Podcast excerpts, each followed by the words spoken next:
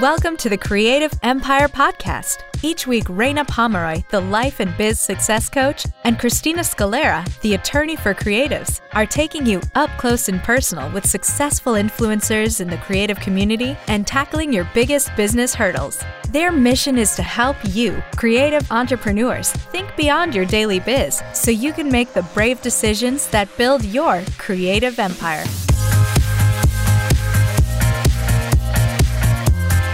Welcome back for another episode of the Creative Empire podcast. Reina and I are joined today by Kelsey Baldwin of Paper and Oats. Some of you are going to love this episode because you've been following her like I have for a long time. If you haven't been, she is the owner of an Etsy shop and a freelance design studio since 2013. But what's really phenomenal about Kelsey is her story. She has just written a book that's about her story. She's now a single mom to a crazy little three year old, as she describes her, and a big fluffy dog. And she's a huge advocate for women learning to sustain themselves plus gain independence through online business. Now, that's such a topical introduction. I'm so excited to have you here today, Kelsey, so that we can really dive in and look at why this is so unique, why your story is so different, and how other entrepreneurs can be inspired and learn from the things and the challenges you've faced. Welcome, Kelsey. Thank you for having me. Yeah. So, also forgot to mention you have the indesignfieldguide.com which is all about InDesign and that is free for you guys so if you don't know paper oats Kelsey is just a prolific content creator, but in the best kind of a way. She has helped my business tremendously by creating so much free content that I'm then able to use. So, Kelsey, thank you so much for being that person in our industry to so many people for so long. Like 2013, that's crazy. That's forever ago. Tell us a little bit about how you got started back then. Well, thank you. That was a really nice intro. yeah, I kind of started I feel like it's been like a really gradual introduction into where I am today. It's evolved a lot since 2013 and even before that. I've kind of had an Etsy shop for a really long time where I tried selling a lot of different like physical products and random stuff from college art classes that I was trying to like resell and get money for rent. So I kind of was dipping my toes into like entrepreneurship and working for myself even back then and finding freelance clients on Craigslist and places like that that I probably wouldn't recommend today. a little less creepy then. So I kind of just dove right in and I didn't know at all what I was doing and I was just trying things and, learning as I was going. And then 2013 is kind of when everything took a turn. Um, my life took a turn. My husband left at the time I was married. We found out we were pregnant at the same time. So I kind of was like, that whole life has just flipped on its head for me. And then it was also kind of around the exact same time that my Etsy shop, I started selling printable planners. And that was really the first thing in my shop that was sticking and that was selling and it was really starting to take off. Um, I was starting to get more freelance clients. So it was a lot of change kind of all at once in personal and in business. But I kind of just kept doing that where I was learning as I was going and I was just trying things out, experimenting, testing. You know, I would say yes to things and figure it out later, kind of type of stuff. So, yeah, eventually I kind of found this world of online courses just as that was starting to become more popular. And I kind of had always wanted to be a teacher actually before I was even into design. And so it was neat to be able to kind of blend the design that I felt really passionate about and really loved doing with teaching other people about that. And so that's kind of how the InDesign Field Guide was born. And then that has done really well. And so I don't actually take on freelance clients anymore and I just sort of focus on the teaching side of things. So yeah, that's kind of this. Yeah, this is the, the gradual way of where I am. Kelsey, you just kind of skimmed over having your daughter becoming a single mom unexpectedly, can you tell us a little bit about what that was like? Because we have, I mean, I feel like every single day I see a new mom that I'm friends with on Instagram struggling because one of my friends just had a baby. Her baby was born very jaundiced and ill, and she's been nursing her back to health. Katelyn James, a famous photographer, just announced that she is really facing the possibility of losing her 20 week old baby. Molly Stillman just went through something similar where she lost her baby it's just like these kind of horrible but also very real like this is what's happening and it's been happening but no one's talked about it. And no one's talked about single motherhood in the same way that you have either. You've been very vocal about that. So let's take a little detour. I promise you guys we'll get back to business. Kelsey is very business oriented but well it's not really a detour because she's writing a book about this right kelsey? It's true Thank you, Reina. This is why I need Reina here. no, it's such a. I mean, like it's not. It's a detour, but it's not. And I think that what I really want to point out, and like what Christy is trying to say, I think, is that like Kelsey, you've really blended the two of like your personal life and your business together, and you've chosen intentionally to have your first book be sort of a business and personal book, right? And can you tell us a little bit more about that and what we can expect from it? Yeah, thank you. Foot and mouth disease over here. yeah, so it's the book is actually not going to be very business oriented at all. Maybe down the road I'll write something else like that. But for now, I just kind of, I'd always had like in my heart that I wanted to write a book ever since I was younger. No idea what that would be about. And then, you know, all this crazy life change happened kind of all at once. And so I just sort of thought, hey, there's a story that I didn't really talk about much whenever it was happening, of course, because I was processing things and going through it. But once my business started to grow, and I kind of what you were saying, Christina, like people weren't really talking about like the struggles in marriage or in motherhood or anything that was happening, you know, behind the scenes in people's personal lives while they're trying to also run a business and put on a face and make it seem like everything's fine. So I kind of I was waiting, I think in my head I was like I need to wait until I have this like happy ending of being remarried and more kids and everything's got a bow on it at the end to actually write about it. And then kind of, I don't know, just in my heart, I just kept hearing kind of, you said, Christina, just stories of women who were really struggling with things. And I just kept seeing this theme of like people being stuck in the middle of something and not really like they're kind of in this waiting period or this holding place and they you know have gone through something but they're not quite through to the end of it yet or moved on yet and so i kind of wanted to speak more to those people and speak from that place of I'm in the middle too and I'm trying to figure out what it means to be single again after being married for almost 5 years, being a parent for the first time without a partner. You know, just kind of like waking up and your life is not at all what you expected it was going to be. Um, and how do you grapple with that and reconcile it from still being in the middle and not having it all figured out yet? So that's kind of yeah. So it all what were like some of the early moments? I know my Facebook ads manager, Emily Hirsch, I don't think they were married yet. And she found out she was pregnant and she was 19. And she was just like, oh my gosh, my life is over. And she said, she's been open about this on Facebook Live. She's like, she was literally Googling and searching for terms like, can you be happy at 19 with a baby? Like, will signs that your partner will marry you, like that kind of stuff. And now she's like a multimillionaire with like a very happy family life. They just went to New Zealand for a month.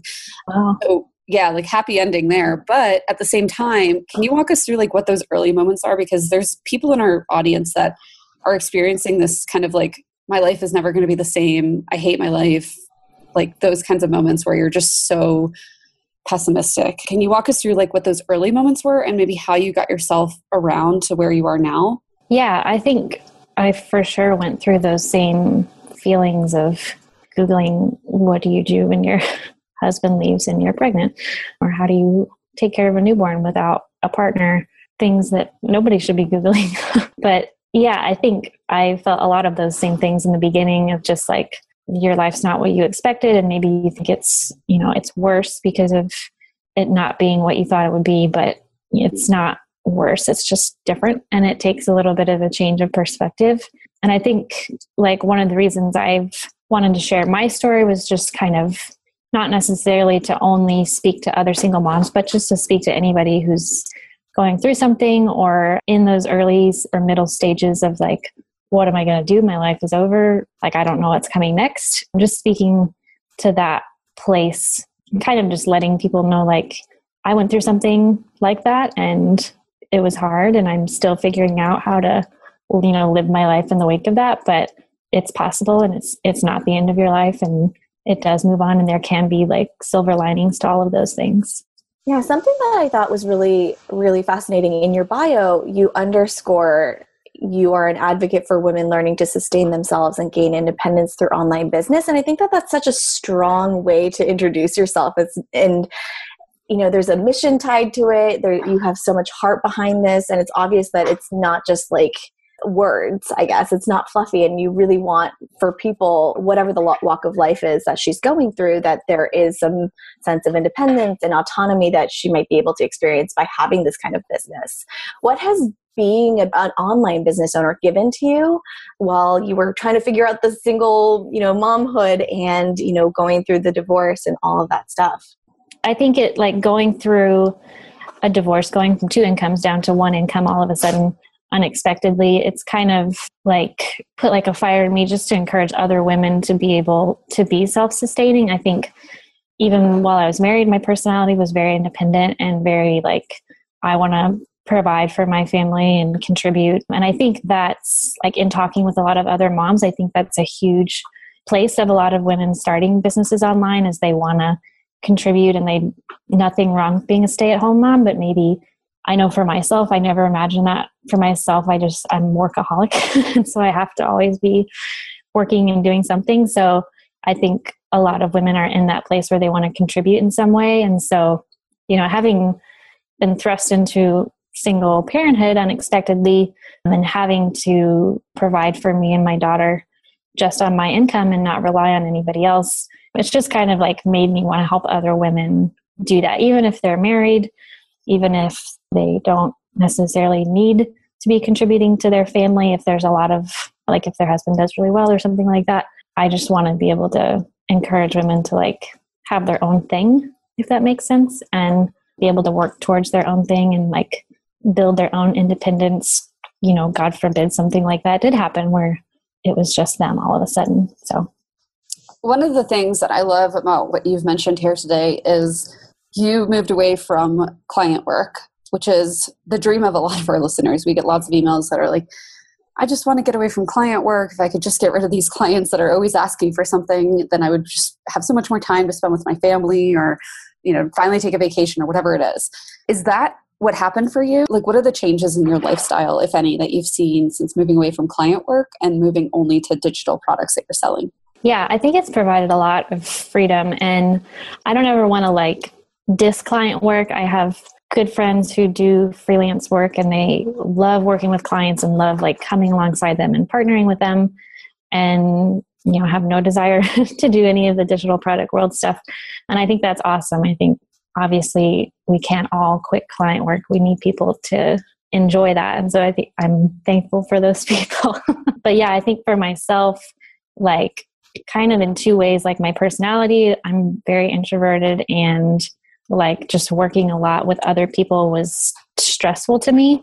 And then also, I think in my personal life of just being a single parent, having my daughter home with me all the time, it just wasn't feasible to be dependent on other people's deadlines. And kind of run my life around what their schedule was and if they had a time management emergency it became my problem and you know with a toddler running around at home it just wasn't making sense anymore so yeah i'm glad i made that switch um, but it was a very gradual slope, which it wasn't like suddenly quitting clients and trying a, a product I kind of am, have blended, you know, from one to the other and slowly phased out client work as I was phasing in digital products. So let me stop you right there, Kelsey. Yeah.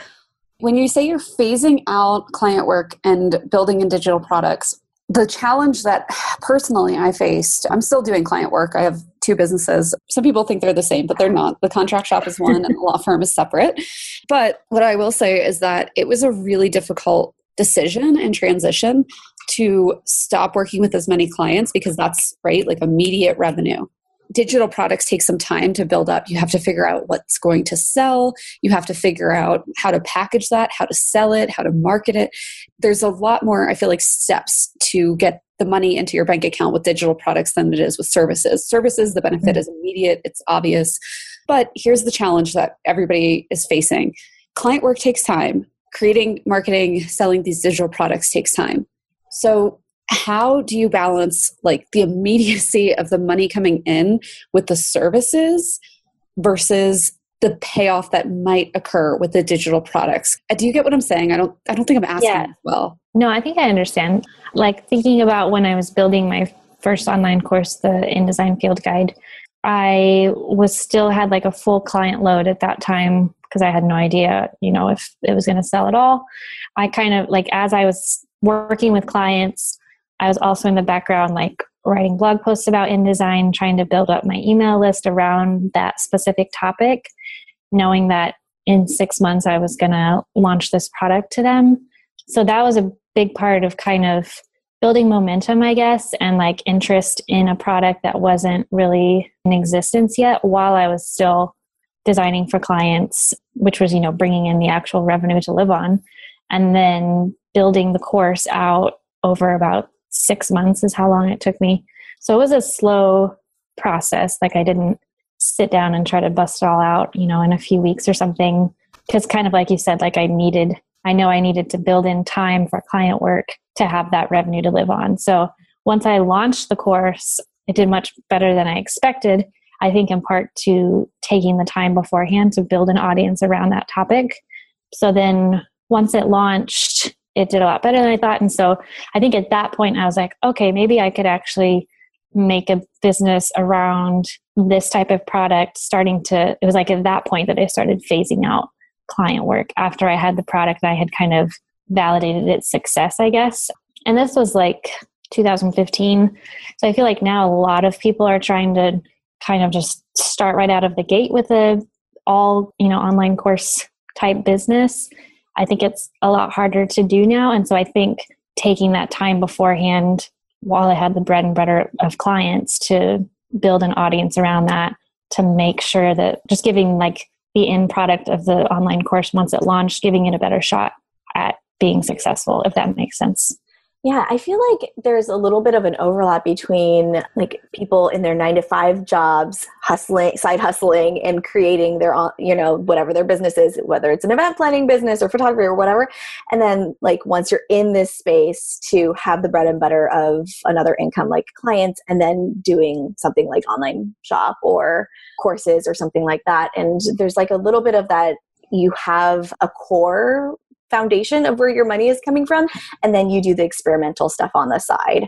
Has that been your experience in terms of like trying different products or um, different kind of new income streams for your business? Yeah, I think that's something that has always been and probably always will be a part of my business and maybe just a part of how I like running a business personally.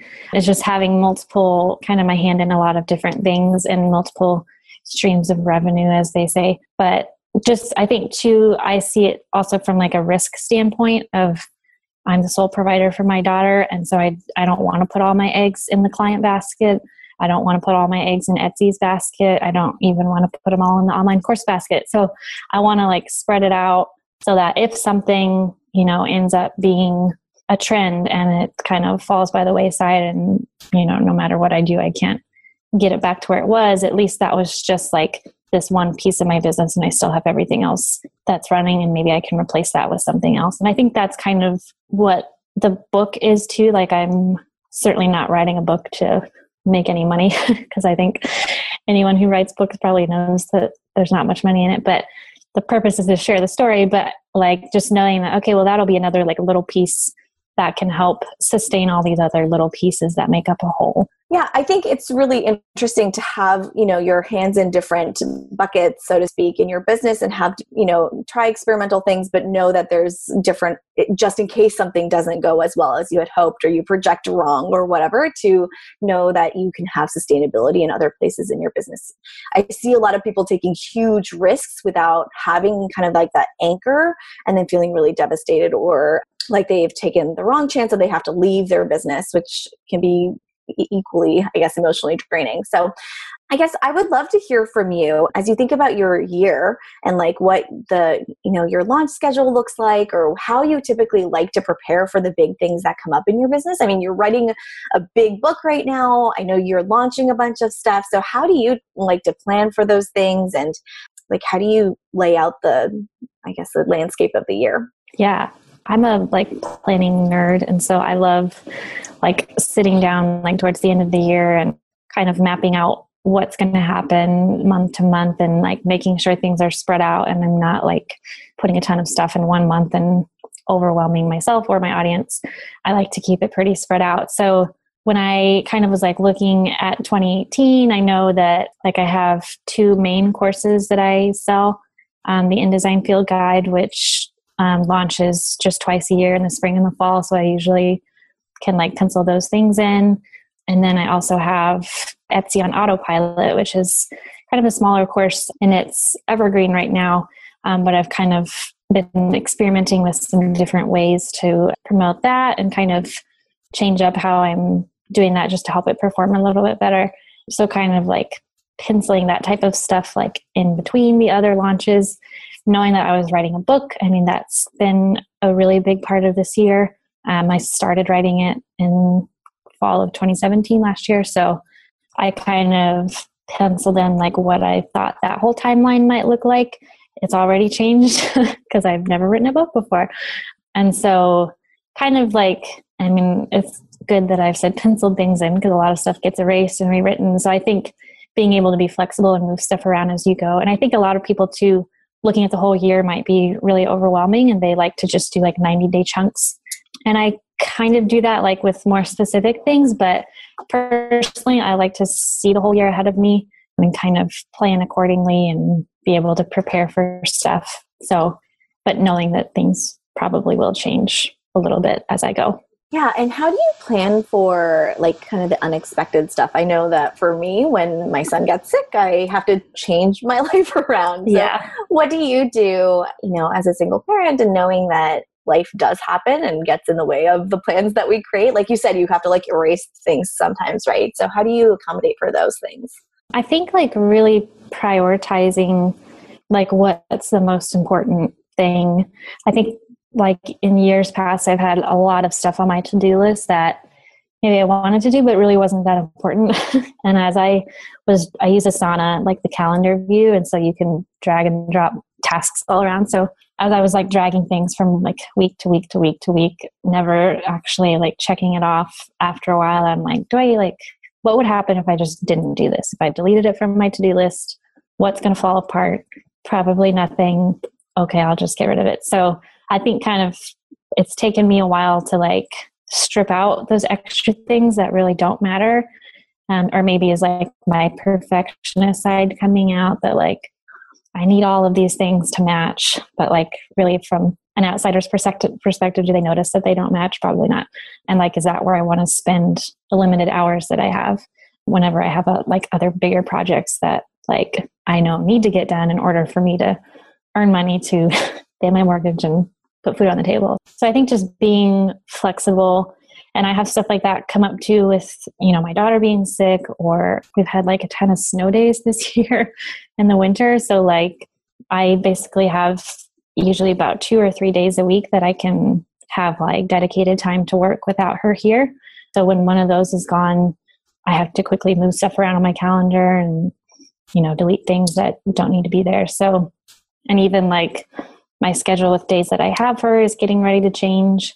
My ex husband's schedule is changing. So, like, kind of in like a waiting period for that. And when that changes, I think it's going to greatly affect the rest of my year. And I'll be doing lots of Asana dragging and dropping. So, I think just, I don't know, just going with the flow, that might have been a lesson of my whole life exploding that things don't always go as expected and it's not the end of the world you just adjust and keep going and yeah. the world keeps turning. Absolutely. I mean, thank you for that reminder too, because I feel like when we see online influencers or people who are, you know, really moving and shaking, we feel like their life is perfect. Obviously, it's never perfect. And yeah. I think we just need to hear that people are dragging and dropping their stuff and cutting stuff out and making that conscious decision to cut the fluff or what even if it's not fluff, cutting stuff that isn't vital to your business sometimes is yeah. necessary. So can you tell us a little bit about what stuff you were cutting? I mean like I feel like cutting feels sometimes like a I don't know, it's like an emotionally draining process. It's like, can I really actually cut this? So yeah. I'm curious to hear what you were cutting.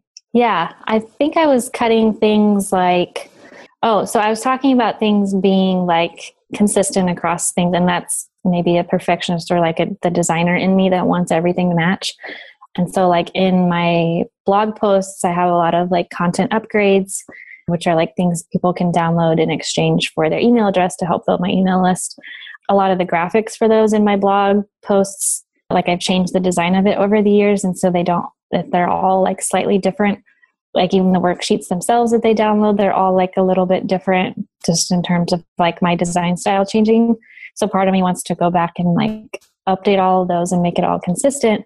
And while i think brand consistency is definitely important like that specific of a consistency is not like it's not going to bring more subscribers or you know it's not going to have like a direct roi it's just something i would like to have. So i think thinking that's kind of how i think i prioritize like what can i cut and what do i need to really work on is like what is actually bringing in money or leading to bringing more subscribers which leads to more money or something like that and not that it's all about how much money you're making but i do think it's well, like, it's important. yeah, it's like on my mind all the time.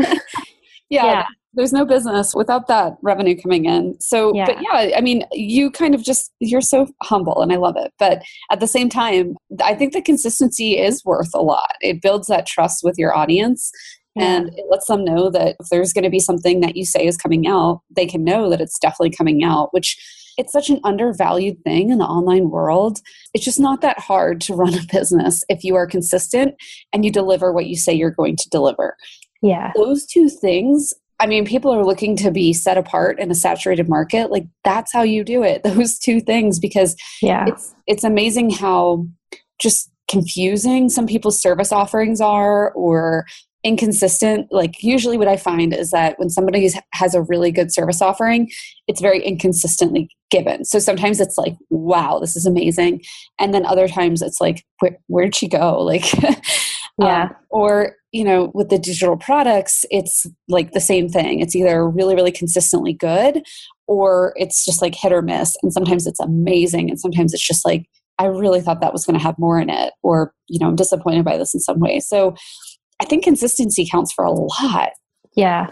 Yeah, I agree. And I like I think that I'm such a people pleaser that if I like I'm always paranoid that if I say I'm going to deliver something in a certain way or, you know, announce that something's being launched, like that's my accountability almost to myself that like okay, now I have to do it. I have to follow through with what I said. And yeah, having, you know, years and years of doing that I think has definitely built trust and consistency with people. And those are big, big things I value for myself. As we are just kind of wrapping this interview up in a few minutes, is there anything else that you feel like, like advice or any kind of information that you would want to share with somebody who is thinking about getting into digital products? Because it's like courses, downloads, templates. Obviously, I love templates. It's getting to be a big industry. And I think people see it as like low hanging fruit, but it's not necessarily that way. So, can you kind of help us dispel some of the myths? Like, if you throw up a website and it's beautiful and well designed and you have a great product, like, what happens then? Do you just get flooded with orders? no, you don't. yeah, I think that is totally true what you said that it, it is a lot of low hanging fruit seemingly, but there, I think there's a lot more work that goes into the back end that maybe people who are just coming into it don't see or they don't know that they need to be doing and so then they launch something and then it doesn't do well and they're like kind of left like what happened so i think the two really biggest things would be to start with an audience if there isn't if there aren't people there to buy your thing nobody's going to buy it if you, you know there's no one to tell it about then you're kind of left out in the cold so i think building an audience around a specific topic that you're wanting to launch a product or a service around is you have to have that. You literally can't run a business without that. So I think that's a really important first step. And even if that audience is like your mom and your grandma and a few random friends or something, like everybody in the entire industry, no matter how big, they all started there with 10 people on their list and you know grew from there so i think there's no shame in starting small. I launched my first digital product with less than a thousand subscribers on my list. And I think a lot of people are like, you have to have thousands and thousands and thousands to make anything. And you you don't. You have to have somebody there who's really interested, but it doesn't have to be thousands. And I think the second thing would be to start small. It can be really intimidated to be like, I'm going to create an online course and there's going to be videos and PDFs and a sales page and a launch campaign and social media and blog posts. And there's a ton of moving parts to that. So I think if you're looking at something that huge, it's really, really intimidating to know where to start, or to even get started at all. So I think starting small with um, a smaller scale product that maybe you've validated with that audience that you've been building. So you know that they're interested. It's not like hundreds of dollars that is going to be you know more of an investment for people who maybe haven't had enough time to build trust with you yet. So i think just starting small and staying with the audience and kind of building upon itself like letting it all snowball. And that might take years. It's not an overnight thing. So just having patience that would be a bonus third thing. bonus third thing. I think patience and consistency, right? That's so, yeah. so vital in this world. I'm curious, just kind of personally curious, for online business is not always intuitive to build. And I'm curious who your mentors have been or how like what courses you've taken or what has like how have you learned how to navigate this crazy online business world? Yeah, I think in the beginning I mean, I didn't have any extra money to put towards courses or coaches or anything like that. So it was a lot of just consuming all the free content of people's blogs and downloads or free email series or whatever. There's tons of really great free content out there, especially for beginners who just don't know where to start. Um, and I know it can be really overwhelming, but just kind of narrowing in on a few people that you really trust and you their brand kind of resonates with you. And you kind of feel like maybe you'd be friends in real life. That's always helpful. So, and kind of just focusing on that and cutting out all the other noise but for me, I've never had a coach or anything like that.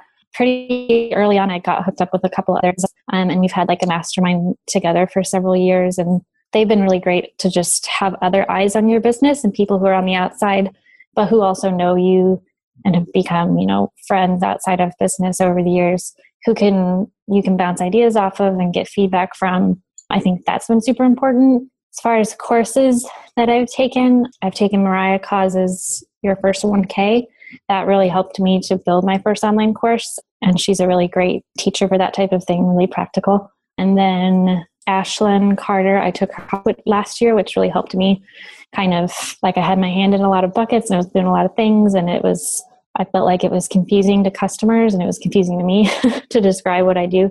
So she really helped me to kind of see how everything fit together, even beyond just copywriting. She helped me just to see how I could merge all of these passions and things that I was doing into a cohesive message that wasn't confusing or hard to explain. And then I've also been a part of Jason and Caroline Zook, their Buy Our Future program. I bought that on his first round a couple of years ago, really just have access to Teachery, which is a online course platform that he built and I really just bought it for the purpose of having lifetime access to that. it was worth it financially, it made sense. But it's been so much more valuable beyond that just to see how they run their businesses. He's like one of the most creative business owners I've ever seen, and they're just completely out of the box with how they do things. And so I love just getting like a behind the scenes look at how they do things, how they make decisions, how they pivot, that you know, things that don't work out that they've poured time and money into and how they handle that and how they move on. It's just been cool to see like that whole backside of a business that a lot of people don't let anyone in on. so they're very transparent. It, that's a really good point. That's, I mean, I tell everybody that nobody listens to me though. It's okay. um, you know, like be an OBM or get an inside look at these businesses in some way that you don't have to pay for a course. And that's not only the cheapest way to do it, but also probably the most effective because you're seeing everything, not just, you know, like whatever the course is there to teach you about. Plus, you're getting paid for it. So, yeah, I actually did that like my last um, few months of working with clients on design projects. I was designing just for digital products, I was designing other people's courses. So I could kind of for that reason like see okay what all does it take to build a course what are all the different pieces that need to be considered and how does it all work together and how do you deliver that like in a in I want a course designer. I didn't know this was a thing.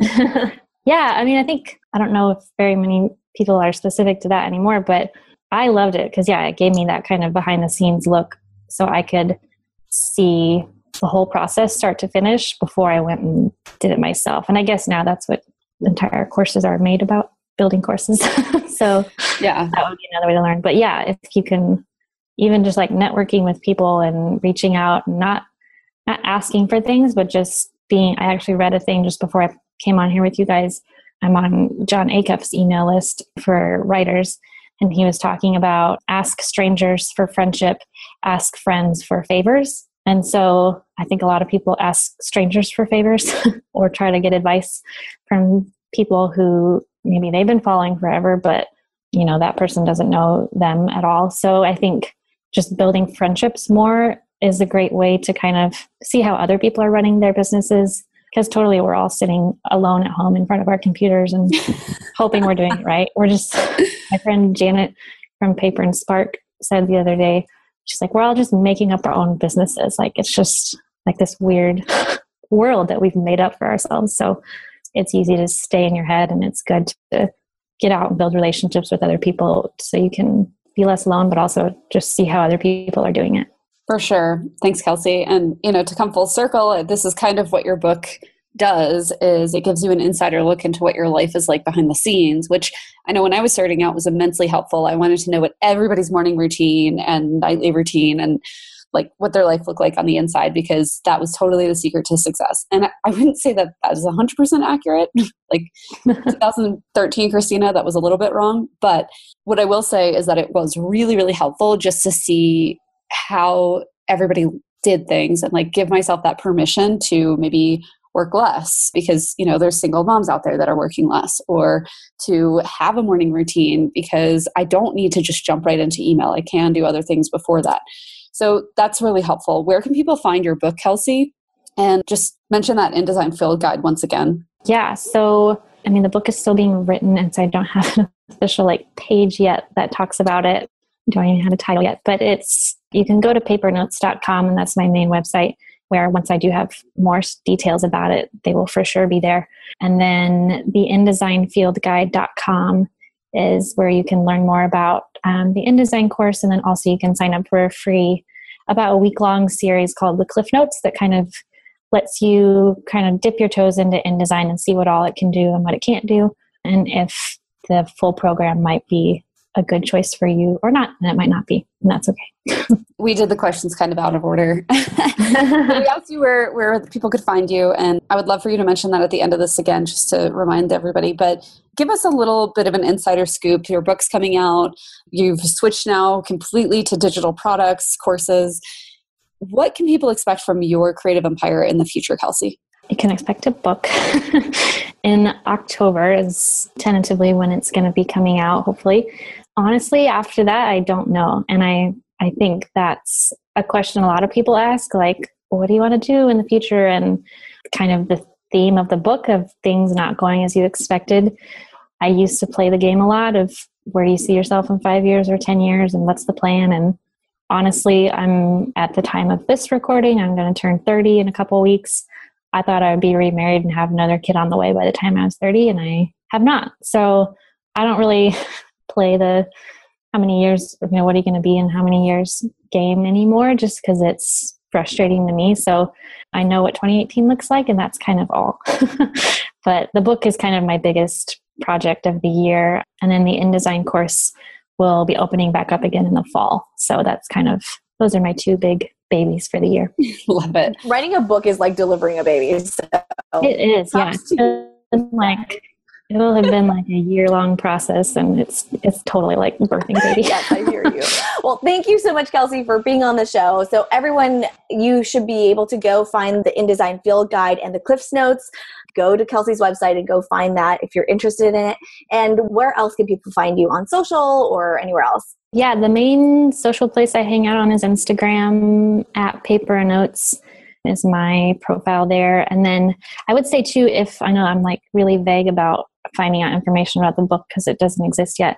But you can go to my blog and I've written a few different posts kind of chronicling like how I'm the process of writing a book and kind of sharing that as I go. So those are good places to paperandoats.com slash blog to kind of read about what that whole process has been like. So awesome. Well, thank you so much for being on the show. I hope that you guys listening have gained, whether you're a mom or a single mom, doesn't matter. I think there's so much goodness in this episode, and I, I would love to hear your feedback on it and just to hear what your takeaways were. But Kelsey, thank you so much for joining us, and everyone out there, go build your creative empire. Are you ready to build your own empire? For more information, show notes, downloads, and tips on how to do it, head to www.creativeempire.co where you can find out more about this week's episode and the two lovely ladies behind it all, encouraging you to build your own creative empire. If you enjoyed this week's show, it would mean so much to Reina and Christina if you could take two minutes to go to iTunes and leave a review. It's a little thing that makes a big difference for the show.